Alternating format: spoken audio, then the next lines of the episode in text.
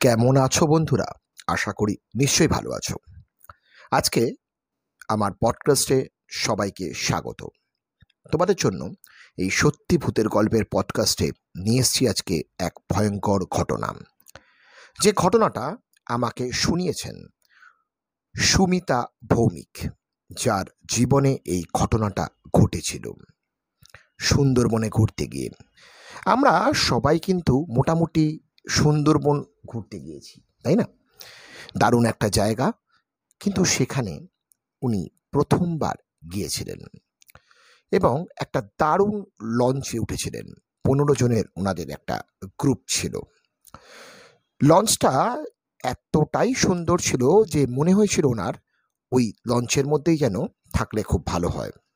কিন্তু ওনাদের আর একটা হোটেলে থাকবার ব্যবস্থা করে রাখা হয়েছিল।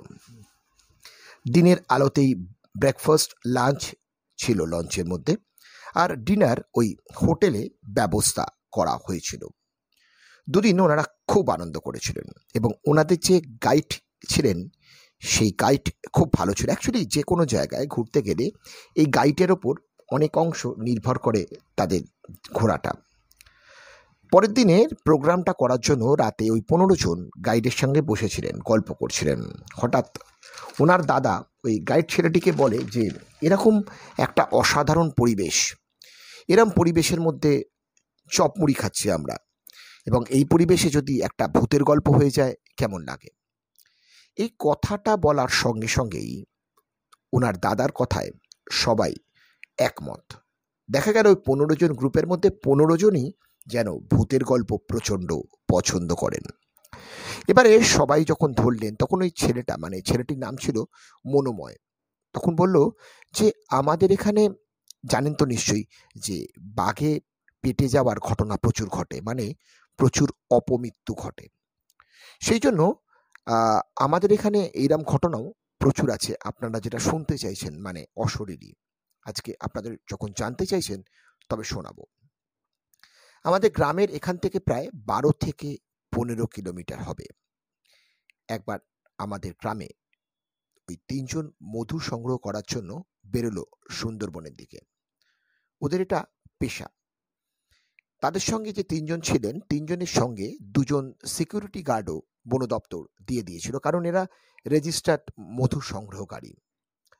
যেহেতু ওরা পারমিশন নিতে গেছিল নেতিতুপানি হয়ে ওরা আরও গভীরে ডিঙি নিয়ে ঢোকে। ওখানে কিন্তু সবাই ঢুকতে পারে না। ডিঙি ছাড়া ওখানে ঢোকা অসম্ভব। কারণ বড় লঞ্চ, ওইটুকু সরু, খাড়ি দিয়ে কোনোদিন ঢোকে না। রাতে ডিঙি থেকে নেবে ওরা উঠে বসেছিল গাছে। কারণ ওদের ওই গাছে ঘর করা থাকে। সেখানেই ওরা রাত্রিবেলা থাকে আর সকালবেলা ওখান থেকে নেবে মধু সংগ্রহ করতে যায়। জঙ্গলে রাত সাতটা মানে অনেক রাত। আমরা যদিও সেটাকে সন্ধে সাতটা বলি। ওরা বলে রাত সাতটা। ওরা গাছে ঘুমিয়ে পড়েছিল। হঠাৎ ঘুম ভাঙে ওদের একটা আওয়াজে। ওরা দেখে যে একটু দূরে কেউ যেন হেঁটে হেঁটে যাচ্ছে। অনেক রাত। ওখানে লোক আসা অসম্ভব। হয়তো চোরা শিকারী আসতে পারে। সেই কারণের জন্য দুজন সিকিউরিটি কাছ থেকে নাবে এবং ওই চোরা শিকারী মনে করে তার পেছনে বনের মধ্যে ঢোকে। ওরা ওদের ফলো করতে শুরু করে। কিছু দূর যাওয়ার পর আর তাকে দেখতে পায় না ওরা। ওরা অনেকক্ষণ ধরে এদিক ওদিক দেখতে চায়, কিন্তু মাঝে মধ্যে তাকে ওরা দেখতে পায়, আবার মাঝে মধ্যে অদৃশ্য হয়ে যায়। এরকম বেশ চার পাঁচবার ওদের সাথে এরকম ঘটে। এবার সিকিউরিটিরা বুঝতে পারে, ওরা যা ভেবেছে এটা কিন্তু সেটা নয়। এটা মনে হচ্ছে একটু অন্য জিনিস। কারণ যদি সত্যিই সে মানুষ হয়, তাহলে হঠাৎ করে হারিয়ে যাবে কি করে?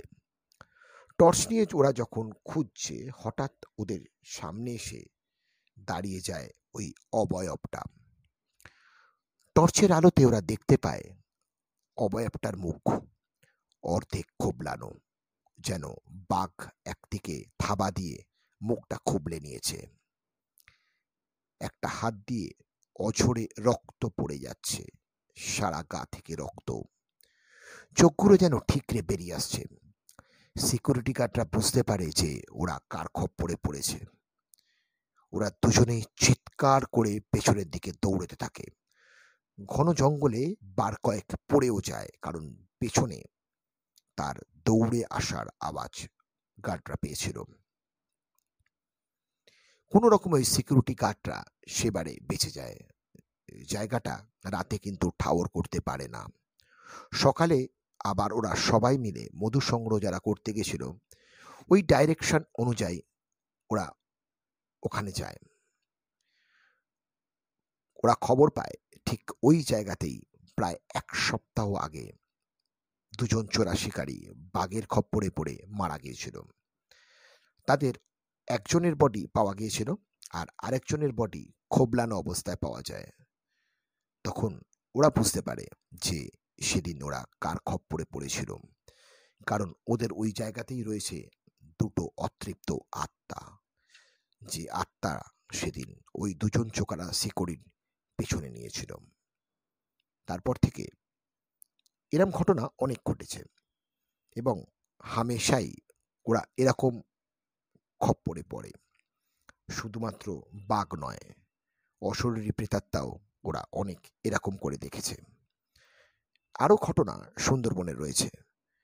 একে একে আপনাদের সঙ্গে অবশ্যই নিয়ে আসব। কেমন লাগল অবশ্যই জানাবেন সঙ্গে থাকবেন আমার সঙ্গে। গল্পে আড্ডায় ইন্দ্রজিতের সঙ্গে সত্যি ভূতের গল্পে। ধন্যবাদ।